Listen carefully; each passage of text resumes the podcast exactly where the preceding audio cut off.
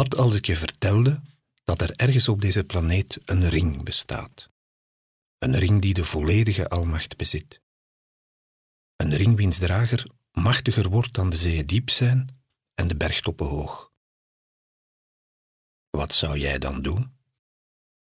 Zou jij die ring willen? Zou je niets doen? Of zou je hem willen vernietigen? Of zou je denken, dat lijkt verdacht veel op het verhaal van The Lord of the Rings. En je hoort nu misschien al spontaan het One Ring to Rule Them All motief in je hoofd. Maar Tolkien is lang niet de eerste die zich waagde aan het verhaal van de ring. Verscheidene heroïsche, Germaanse, Noorse en Griekse legenden die wel honderden, ja duizenden jaren oud zijn, doorcijpelen tot op heden onze populaire cultuur, zo ook in het werk van de 19e-eeuwse componist Richard Wagner. Meer specifiek in zijn episch massaspectakel De Ring des Nibelungen. Ik neem je even mee naar augustus 1876. Dat moet een uiterst drukke, belangrijke maand zijn geweest in het leven van Richard Wagner. Want toen ging de vierdelige operacyclus, waar hij wel 26 jaar aan gewerkt had, eindelijk in première, integraal, één opera per dag. Op 13 augustus Das Rheingold, op 14 augustus Die Walküre, op 16 augustus Siegfried en op 17 augustus Götterdämmerung, de ondergang van de goden. Vier operas in totaal goed voor zo'n 15 uur kijk- en luisterplezier. De wereld van Das Rheingold, de eerste van de vier operas, wordt bevolkt door drie geslachten: goden, reuzen en nibelungen. De goden wonen op wolkige hoogten, op de toppen van de bergen.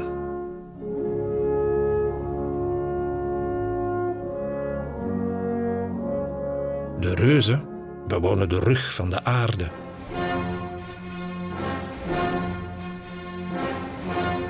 En de Nibelungen bevolken het ondergrondse rijk Nibelheim.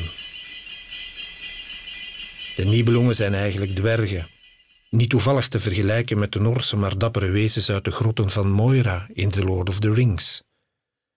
Ze leven en werken diep ondergronds, steeds op zoek naar metalen. Met hun onevenaarbare smeedkunst vormen ze die om tot wapens, maar ook tot sieraden voor hun vrouwen. Die drie geslachten, gouden reuzen en nibelungen, zijn met elkaar in een niets ontziende strijd om de macht verwikkeld. En in die strijd sluiten ze bondgenootschappen met elkaar. In das Rheingold spannen de goden en de reuzen samen tegen de Nibelungen. Veel goeds kan en zal daar echter niet van voortkomen.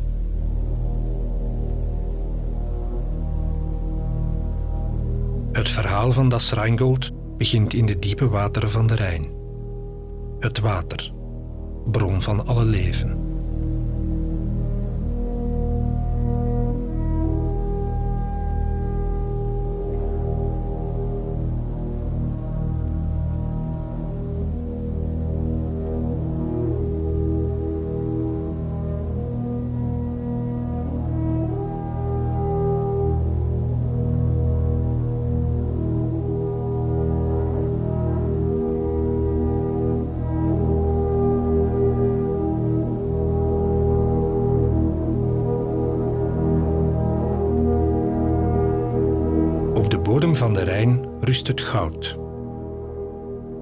Legende gaat dat uit het goud een ring kan worden gesmeed die de almacht geeft.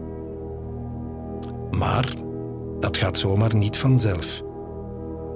Wie ervoor kiest die ring te smeden, zal ook moeten verzaken aan de liefde.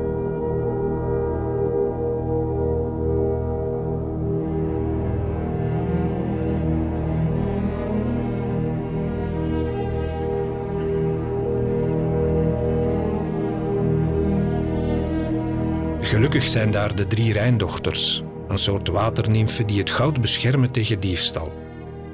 Ze luisteren naar de namen Welgunde, Floshilde en Woglinde. Een Gunde, een Hilde en een Linde. Alle drie zeer mooi, maar ook zeer listig. Levende in en op de oevers van de Rijn trachten ze iedere man die er passeert te verleiden en een blauwtje te laten lopen.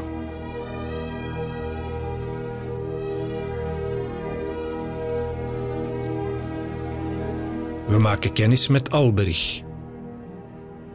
Hij is de grootste en sterkste der Nibelungen en daarom ook hun leider. Op een bewuste ochtend passeert Alberich de Rijn en ook op dat moment is de verleiding nabij. Want of Alberich die ochtend oog heeft voor de schoonheid van de Rijn, dat weten we niet. Maar wat we wel weten is dat hij op zoek is naar affectie. Zijn ultieme verlangen? Met een van de Rijndochters de liefde bedrijven.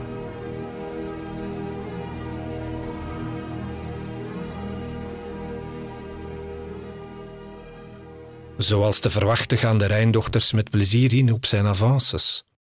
Ze trachten op speelse wijze Albrich in hun netten te strikken. Hooglinde is de eerste die het met hem aanlegt. Ze lokt Albrich naar zich toe, maar na een kort flitspel ontglipt ze hem. Probeer het anders maar eens met een van mijn zussen, roept ze hem plagerig toe, waarop Welgunde haar intrede maakt. Albrich staat intussen helemaal zot van de dames. Hij loopt wel lustig achter Welgunde aan.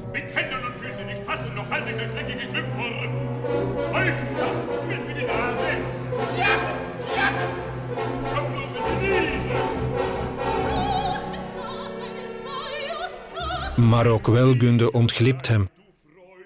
Derde keer goede keer? Toch niet.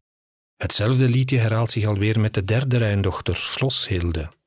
Albrecht tracht de Rijndochters één na één te vangen, te vergeefs.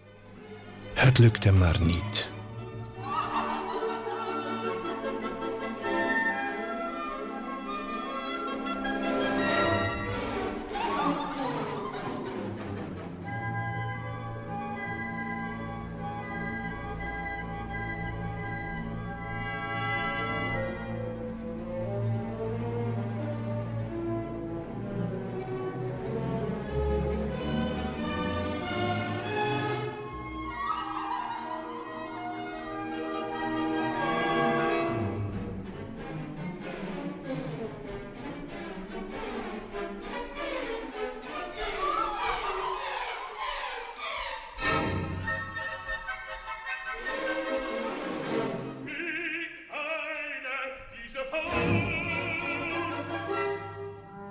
De Rijndochters lachen Alberich niet alleen uit, ze zijn ook niet min in hun commentaar op zijn uiterlijk. Gebaarde, gebochelde gek. Ha, zwarte, verzwavelde dwerg. Jij paddengestalte met je krassende stem.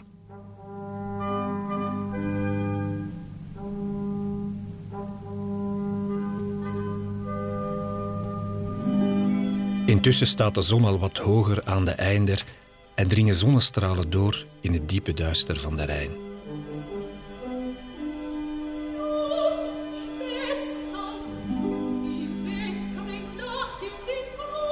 Daar voltrekt zich een prachtig spektakel. Het goud op de bodem van de Rijn ligt op, weerkaatst het licht en glinstert.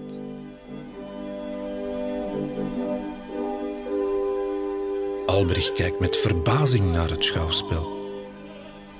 Waar kijkt hij in godsnaam naar? Zoiets hemels heeft hij nog nooit gezien.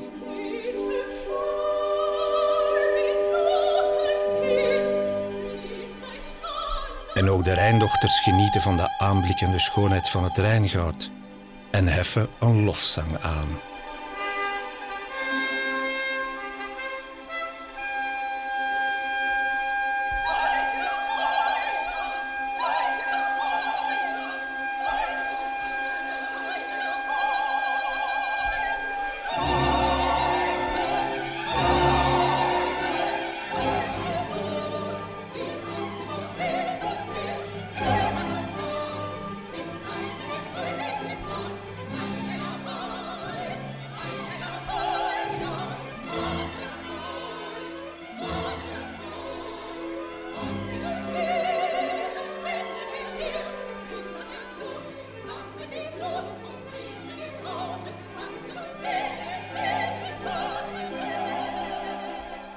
Alberich vraagt de Rijndochters waar het goud goed voor is.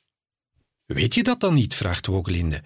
En in haar goedlachse naïviteit verraadt ze het geheim van het goud. Wie zich uit het goud een ring smeet en daarbij tegelijk verzaakt aan de liefde, kan met die ring de almacht in de wereld verwerven.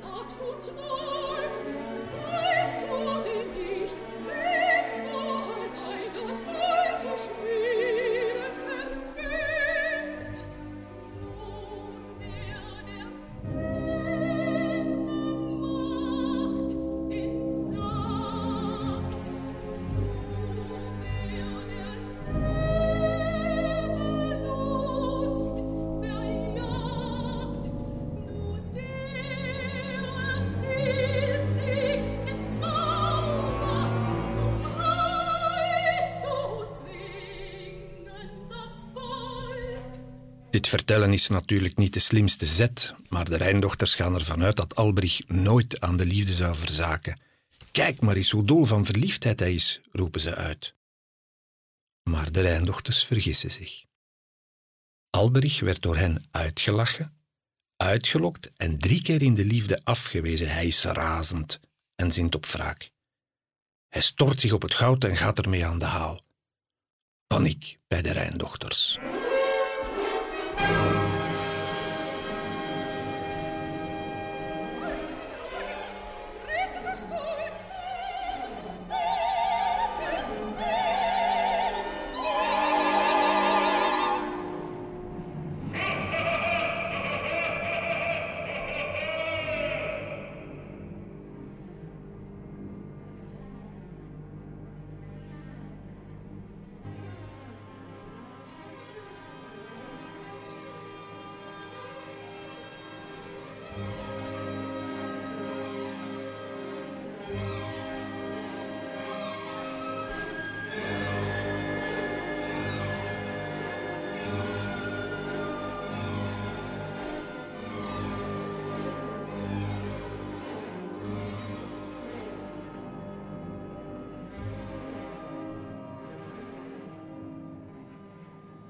Alberich de Nibelung heeft zijn keuze gemaakt. Hij vervloekt de liefde en smeet een ring die hem de almacht geeft.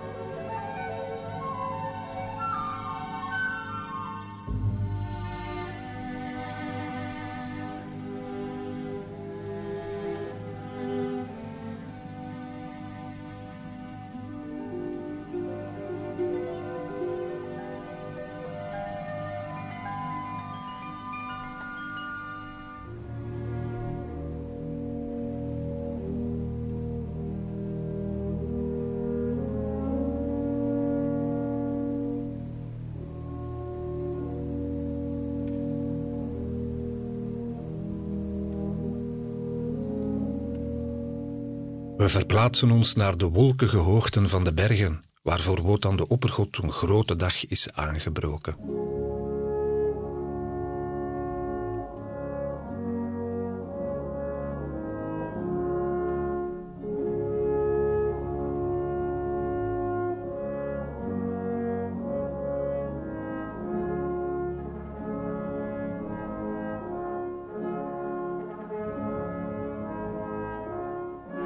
Wotan heeft namelijk een bondgenootschap gesloten met de reuzen Fafner en Fassold, die voor hem een burcht hebben gebouwd.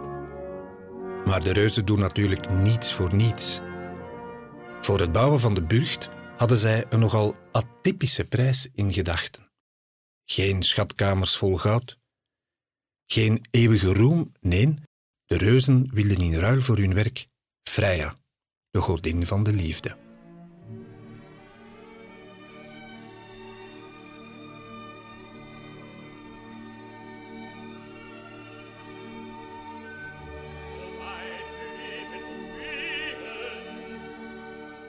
Vandaag is de dag dat de burcht wordt opgeleverd.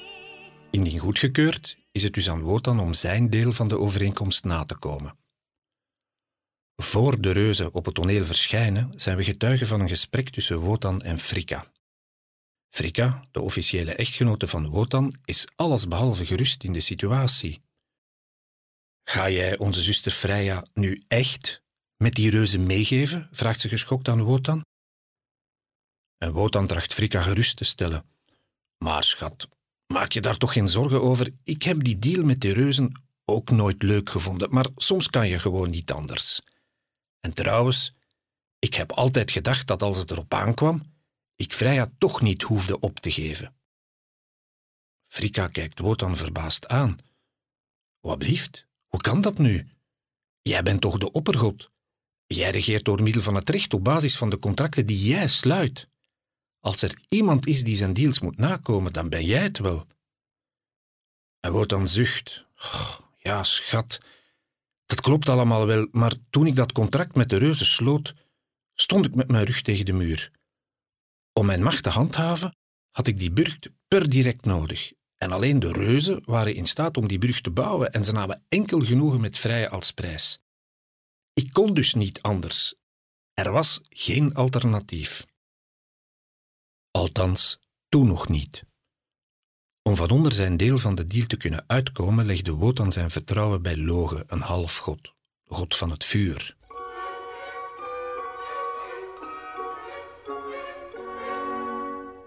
Loge is Wotans beste vriend en raadgever, maar bij de andere goden heeft hij een slechte reputatie. Vandaag zouden we zeggen, hij is een spindokter, een arrangeur. Een politicus van het type dat zegt, we doen dat nu zo, punt. En als er later een probleem van komt, dan lossen we dat dan wel op. Dan halen we de loodgieter erbij of zoiets. Een goede kwaliteit van Loge is echter wel dat hij altijd de waarheid spreekt, ook als die ongemakkelijk is. Maar dus, Loge had Wotan beloofd dat tegen de tijd dat de reuzen Freya kwamen ophijsen, hij een alternatief zou hebben voor Freya. Iets anders waar de reuzen genoegen zouden meenemen. Dat had Loge aan Wotan beloofd.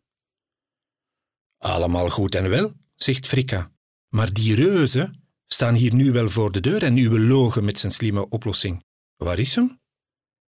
En Frika's woorden zijn nog niet koud, of Freya komt in paniek aangerend.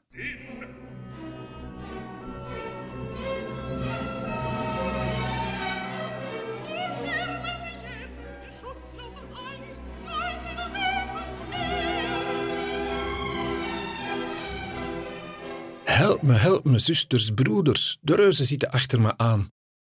En inderdaad, de reuzen volgen. Ze volgen Freya op de voet.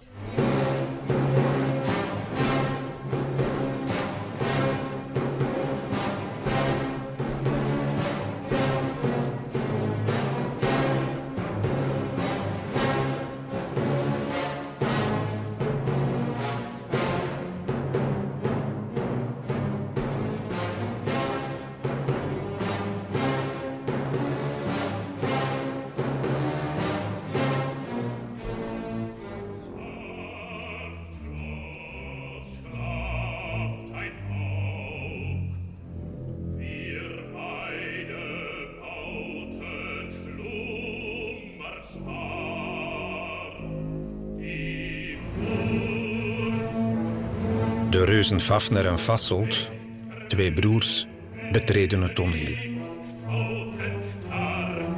Ze kijken om zich heen, even richting de burcht, dan weer naar Wotan.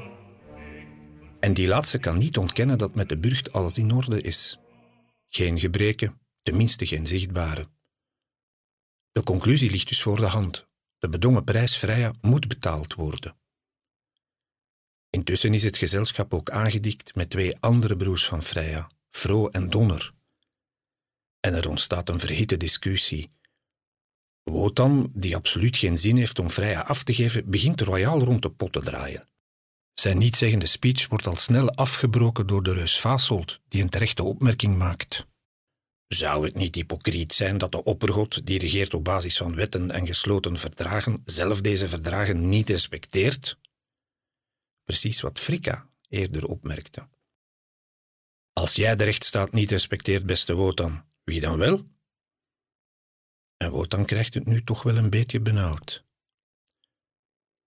Fro en Donner springen in de bres voor hun zus Freya en even lijkt het tot een handgemeen met de reuzen te komen. Maar Wotan grijpt in. Met zijn speer scheidt hij de ruziemakers. Stop, jullie wilderikken. We doen hier niets met geweld.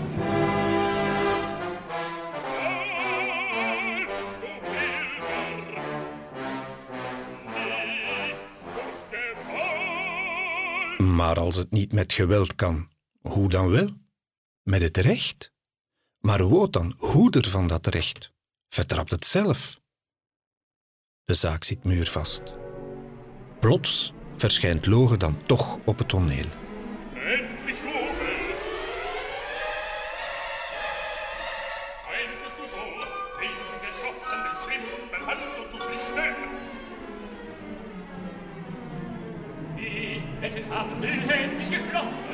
De gemoederen bedaren, maar de verwachtingen blijven hoog gespannen. Iedereen richt zich tot Loge. Zou hij een alternatief gevonden hebben voor Freya? Loge begint aan zijn verhaal. Hij vertelt hoe hij de wereld is rondgewalst, zoekend naar een alternatief voor de liefde.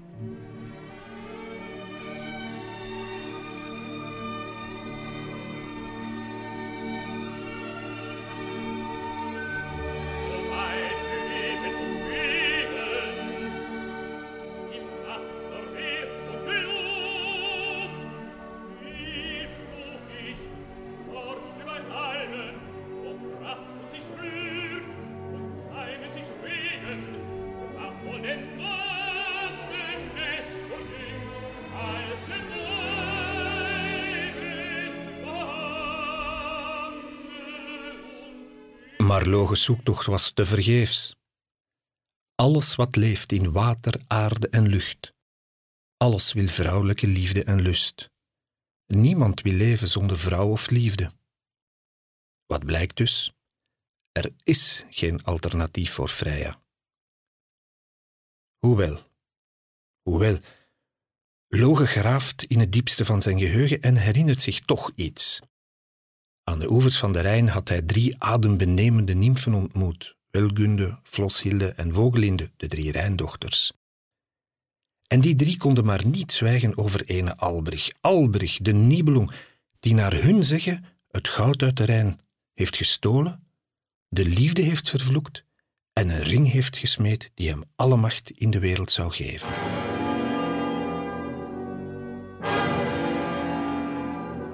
Blijkbaar bestaat er ergens iemand die iets anders verkiest dan liefde, namelijk macht.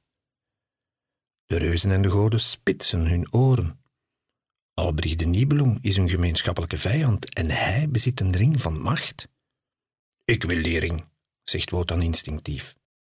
Maar ook de reuzen lijken de ring en zijn krachten te begeren. En ze veranderen van gedachten. Ze zullen Freya meenemen, daar hebben ze tenslotte recht op, maar ze kondigen aan dat ze s'avonds zullen terugkeren. Als Wotan hen dan die ring bezorgt, krijgen de goden Freya terug. In het andere geval zal Freya voorgoed aan de reuzen vervallen zijn. Wotan protesteert. Maar, maar hoe kan ik dat nu doen? Wat, wat mij niet toebehoort, kan ik jullie toch onmogelijk bezorgen? Maar de god Loge zou Loge niet zijn als hij hier geen raad wist. Wotan, deze situatie laat het een en ander toe. Kijk, Albrich is een dief. En wat een dief heeft gestolen, mag jij stelen van de dief. Dat is geen diefstal. Een staaltje juridische logica à la loge. De reuzen verdwijnen samen met Freya van het toneel. En dan? Dan gebeurt er iets. De goden voelen zich opeens onwel worden. Ze, ze voelen zich slap, moe.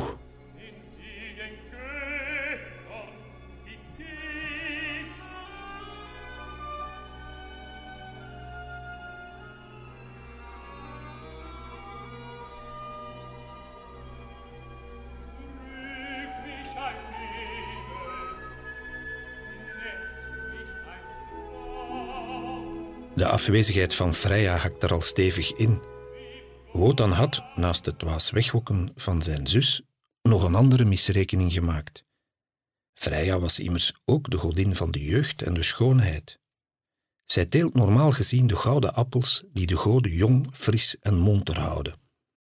Reus Fafner was maar al te goed op de hoogte van die defect. Terwijl Reus Fasold Freya wilde omwille van de liefde zelf, had Fafner eerder het idee de goden hun appels te ontnemen. Sterke vitale goden overwinnen? Moeilijke zaak. Maar oude verzwakte schimmen overmeesteren?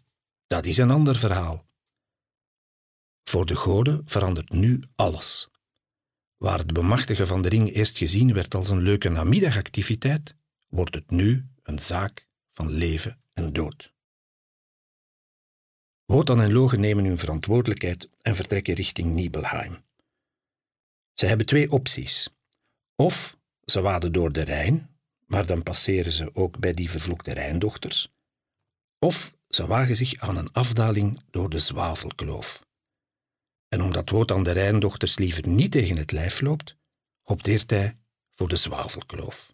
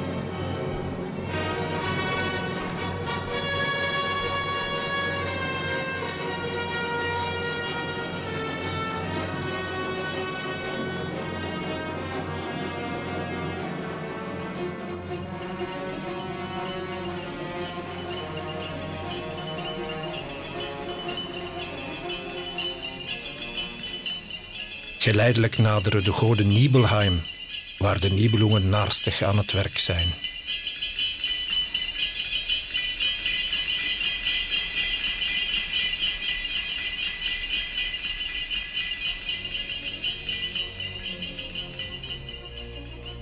Nibelheim.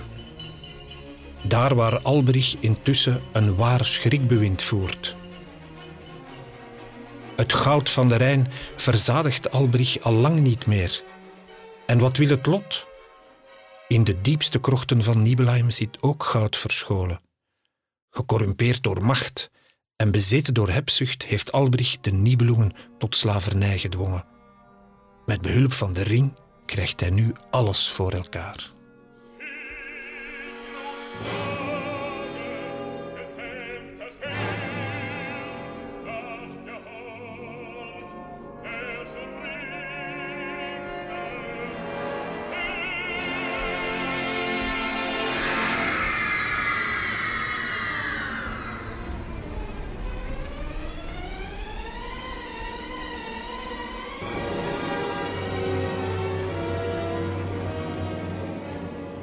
In Nibelheim maken we ook kennis met Mime, broer van Alberich en net als alle Nibelungen een uitstekende smid. Hij werd door Alberich belast met een opdracht, namelijk het smeden van de Tarnhelm, een mysterieus wapen dat iedere gebruiker ervan onzichtbaar kan maken of van gestalte kan doen veranderen.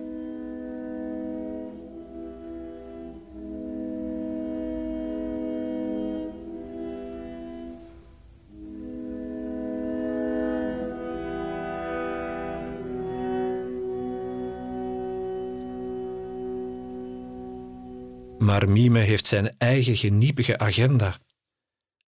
Na het afwerken van de helm verbergt hij die voor zichzelf. De almachtige Albrich betrapt hem daar echter op en bedenkt meteen een passende straf. Hij spreekt het toverwoord Nacht und Nebel en maakt zichzelf onzichtbaar.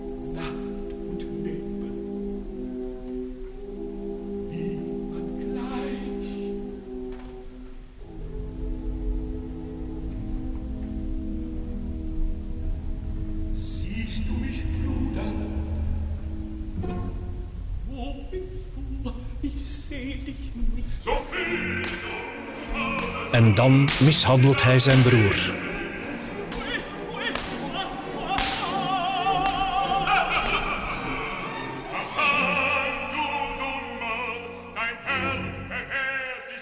Alberich is de waanzin nabij.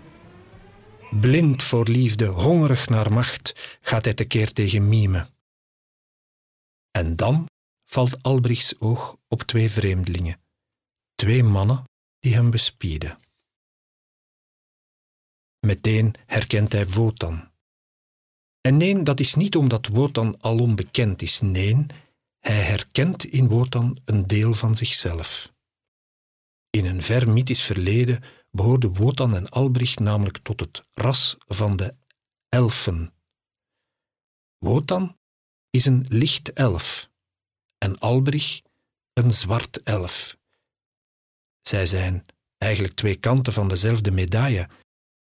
Dit verre mythische verleden valt voor menig Star Wars-fanaat te vergelijken met de Force en de Dark Side of the Force met Anakin en Lord Vader.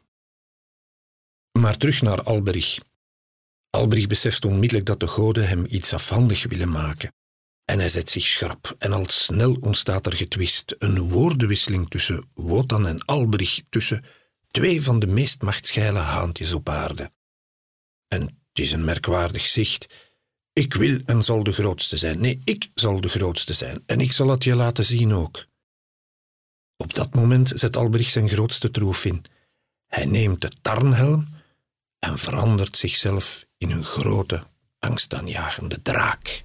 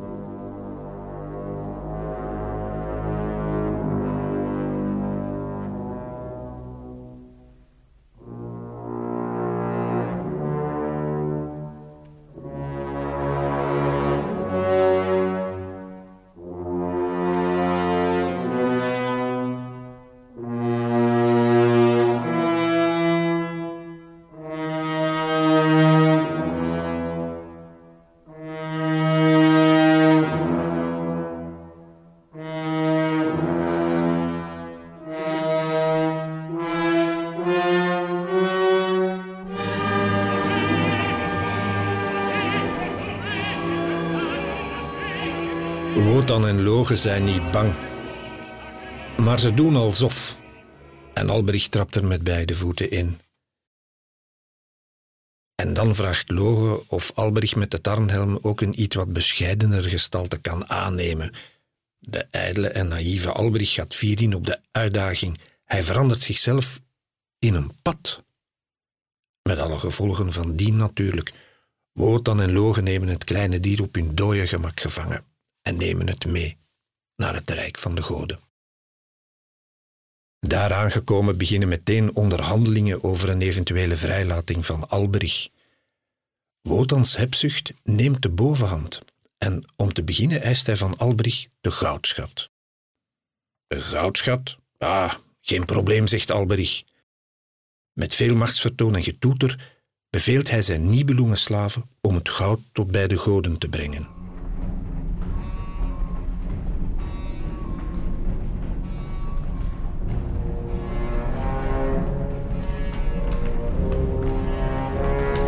En wat voor een hoop goud wordt daar neergelegd. De hoop wordt groter, groter en nog groter.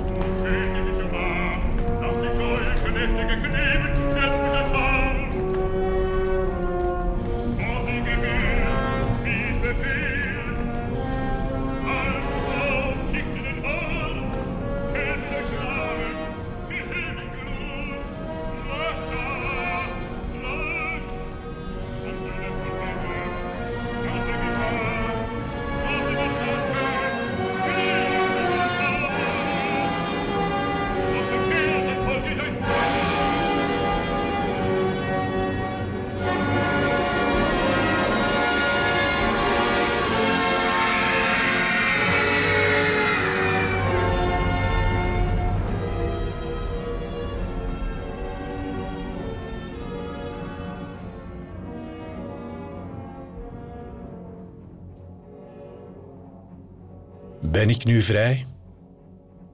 Mag ik nu gaan? vraagt Albrecht na het gedane werk. Maar natuurlijk was het woord dan altijd al om de ring te doen. Afgeven die ring. Maar hier begint de schoen te wringen. Alberich in de ban van de ring wordt panisch en agressief. Hij weigert de ring af te geven en met geweld maakt Wotan er zich meester van. En Alberich is kwaad. Hij raast en tiert en vervolgens vervloekt hij de ring.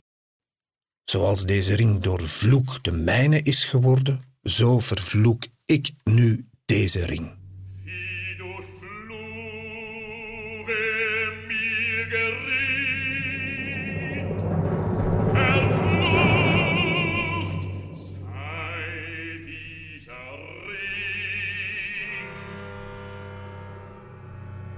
Maar dat is niet alles.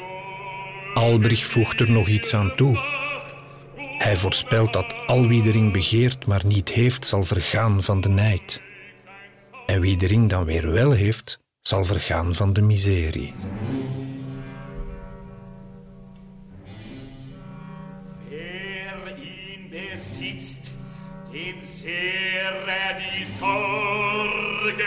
Und wer ihn nicht hat, den hage der Neid. Ring zal hoe dan ook voor ongeluk en verderf zorgen. Of het nu is in de vorm van Gollum, de fysiek afgetakelde, of Frodo, de mentaal gekwelde, om nog maar eens de vergelijking te maken met The Lord of the Rings. Wotan heeft de ring nu in zijn bezit en laat Alberich gaan. Alberich briest van woede en steeds weer de vloek herhalend verdwijnt hij van het toneel. Behalt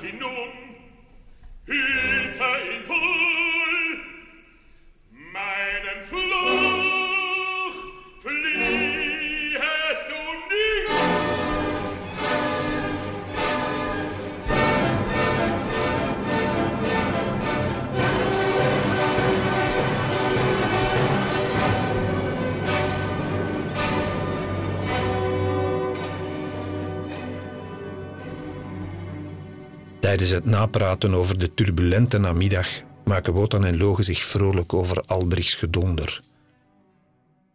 Ze nemen zijn vloek niet al te ernstig. Maar ons verhaal is nog niet ten einde. De reuzen melden zich opnieuw met Freya. Freya verwacht uiteraard te kunnen terugkeren in de kring van de goden en ook de goden zijn enorm blij met Freya's terugkomst. En natuurlijk ook met de gouden appels. Is het happy end dan eindelijk in zicht? Met de wispelturige en intussen ook machtshongerige Wotan kan je daar beter niet te snel van uitgaan. En opnieuw onderhandelingen, en nu ook weer eerst over het goud. Voor echte problemen zorgt dat niet. Een berg goud zo hoog als de gestalte van Freya wordt aan de reuzen overhandigd. Hm, klaar is Kees, denkt Wotan. Maar uiteraard, de ring afgeven was ook een deel van de afspraak. En Wotan aarzelt. Hij wil, of beter, hij kan de ring niet afgeven. Ook Wotan is in de ban van de vervloekte ring. En er ontplooit zich nog maar eens een crisissituatie. Vertwijfeling bij de goden, angst bij Freya, woede bij de reuzen, onverstoorbaarheid bij Wotan. De besliste weigering van Wotan om de ring af te staan hakt er diep in. Een moedeloze Freya staat op het punt alweer door de reuzen te worden meegenomen. Maar dan, Deus ex machina, plots verschijnt Erda, de godin van de aarde.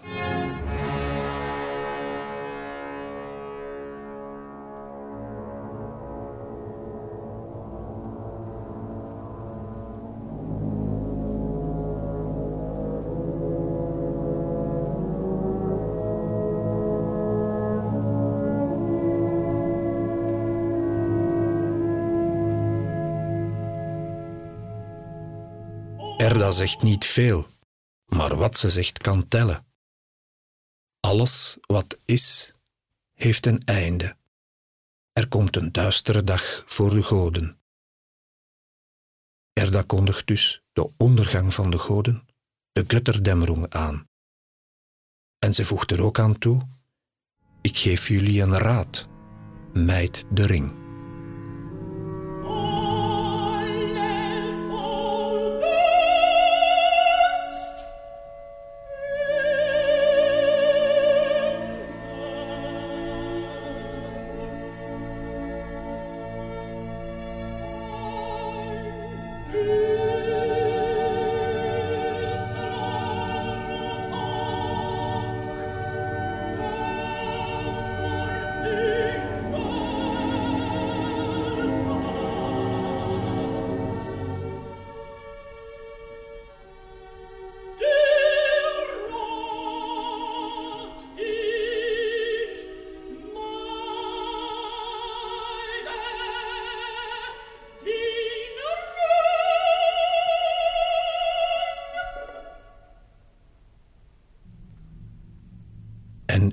Onverwacht als Erda verschenen is, verdwijnt ze terug.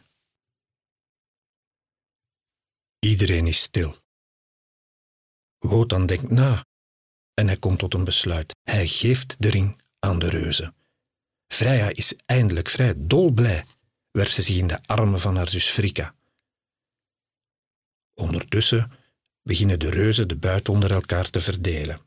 En daarbij ontstaat ruzie.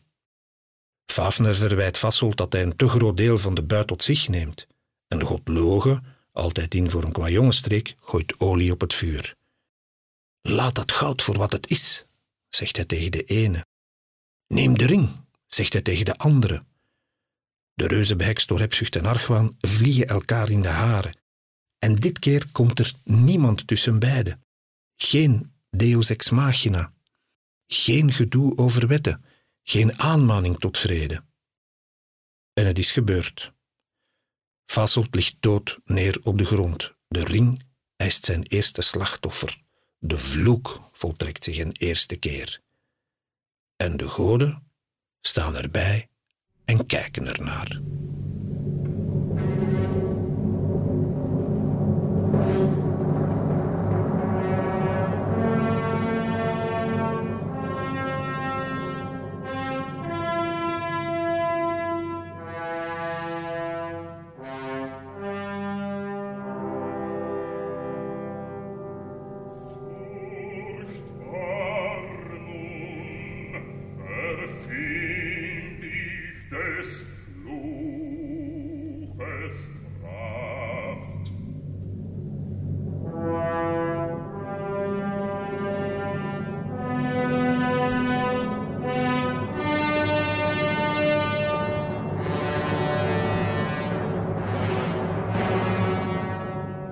Wat een krachtige vloek. Ik wist niet dat het zo erg was met die vloek, klinkt het zachtjes bij Wotan.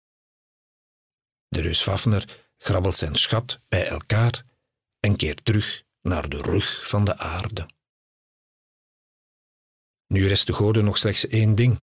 Ze willen hun intrede maken in de burcht die de reuzen voor hen bouwden. En ze dopen de burcht Valhalla. Deze ligt echter aan de overzijde van de vallei op een hoge bergtop. Prachtig zicht, maar er geraken, dat is wat anders. De god Donner weet raad. Hij vult de hemel met dreigende wolken en dan klettert hij met zijn hamer de wolken uit elkaar.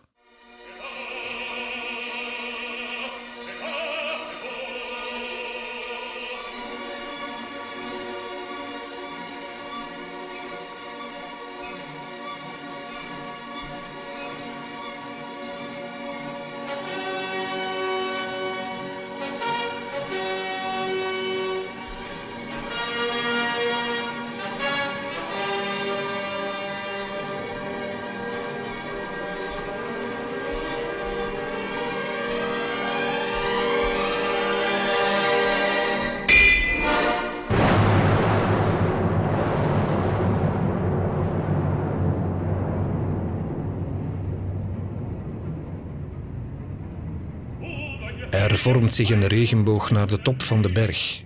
En over die regenboog kunnen de goden samen wandelen richting het Valhalla. Het geluk lijkt weergekeerd. Maar dat is slechts schijn. Wotan beseft dat een onheil over de wereld is gekomen, een soort erfzonde. Zowel Albrich, de reuze, als hijzelf hebben ieder op hun manier verzaakt aan de liefde. Zij hebben macht verkozen boven liefde. En de ring van macht is een feit en bevindt zich nu in de handen van Fafner. Wotan voelt zich verantwoordelijk. Op de ene of de andere manier zal hij proberen de ring terug te bezorgen aan de Rijn. Maar voor hij de overtocht aanvat, kijkt hij om zich heen. En hij vindt iets merkwaardigs: een zwaard. Een zwaard uit de goudschat van de Nibelungen.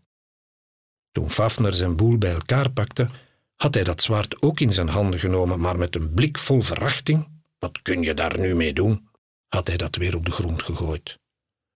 Wotan nu neemt het zwaard ter hand en houdt het plechtstatig omhoog.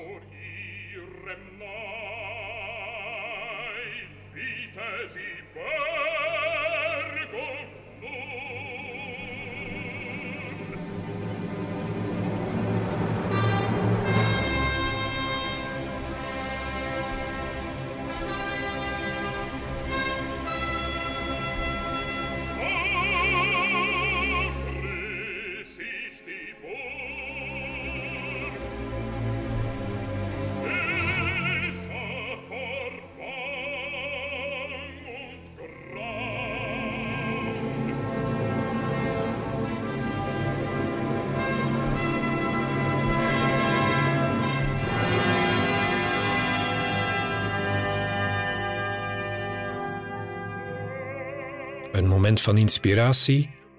Wotan zou niet rusten voordat orde en vrede het weer winnen van de corruptie van de ring. In de verte weer klinkt de klaagzang van de Rijndochters.